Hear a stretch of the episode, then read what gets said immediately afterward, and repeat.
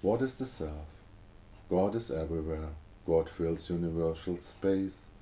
The universe lives because God fills it with His being. God is being.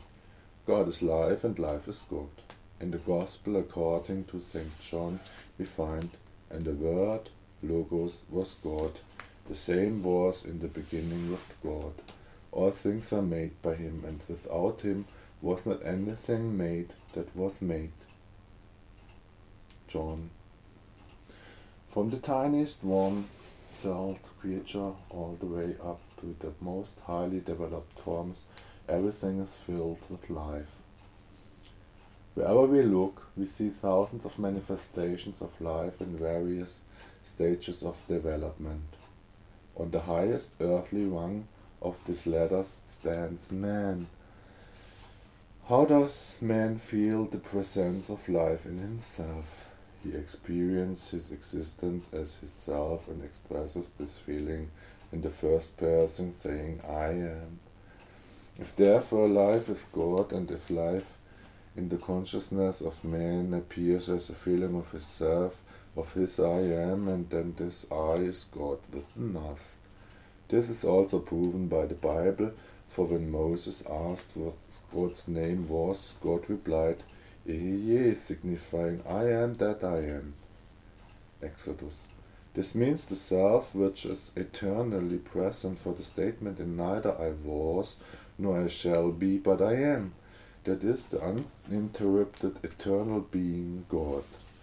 Does man know that this self is life that is God within him? No, mankind is not aware of this. The consciousness of the average man moves on a much lower level. By and large, man is far too limited to lift his consciousness up to union with God. The fact that was that this possibility exists, however, was proven by the greatest masters, the divine teachers who lived in our midst in a material human body while their consciousness was identical with God. I and my Father one, said Christ. John.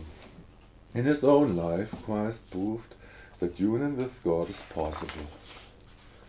Even during life in the human body, that the body is no impediment and that divine consciousness is an attainable goal for everyone. As if impelled by an inquenchable thirst, mankind forever feels the urge to climb upwards towards the highest goal. This endless striving after the ultimate aim is one of the characteristics which differentiate man from animals. Animals do not want to be more than they are. A dog is satisfied to remain a dog, and a horse has no wish to be anything more than a horse.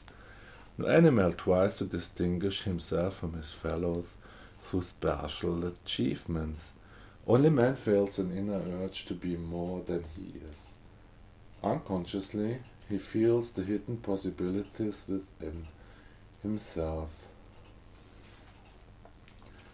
This inmost driving force is the spur of the divine self with us, within us, that is always leading us onward, urging us not to be satisfied with the results we have achieved, but to stride on forward and upward until we have reached the supreme goal. Mountain climbers follow this instinct when they undergo all kinds of physical hardships, pushing onward and upward, overcoming their difficulties until they reach the uppermost peak. Along the way they meet much that is delightful. Sunny clearings and green meadows invite them to rest. Crystal streams quench their thirst, but the mountaineers do not remain among these beauties, pausing only for the short spells. They press on higher and higher, scaling to the naked rocks, for their souls find no peace until they have reached their goal, the topmost point, the magic, majestic summit. Generally, we do not realize that this urges back of our everyday haste, our constant efforts to excel each other, and the passion for record breaking achievements, so common among our various sports. Each of us would like to reach the pinnacle of success in all we undertake. Each would like to become omniscient, omnipotent, and perfect. But there's only one perfection God. If man therefore really wishes to become all knowing and all powerful, this means we must become God. It is possible for each individual to become a God. No, but man's consciousness can lift itself above his human existence and rise up into his union with God.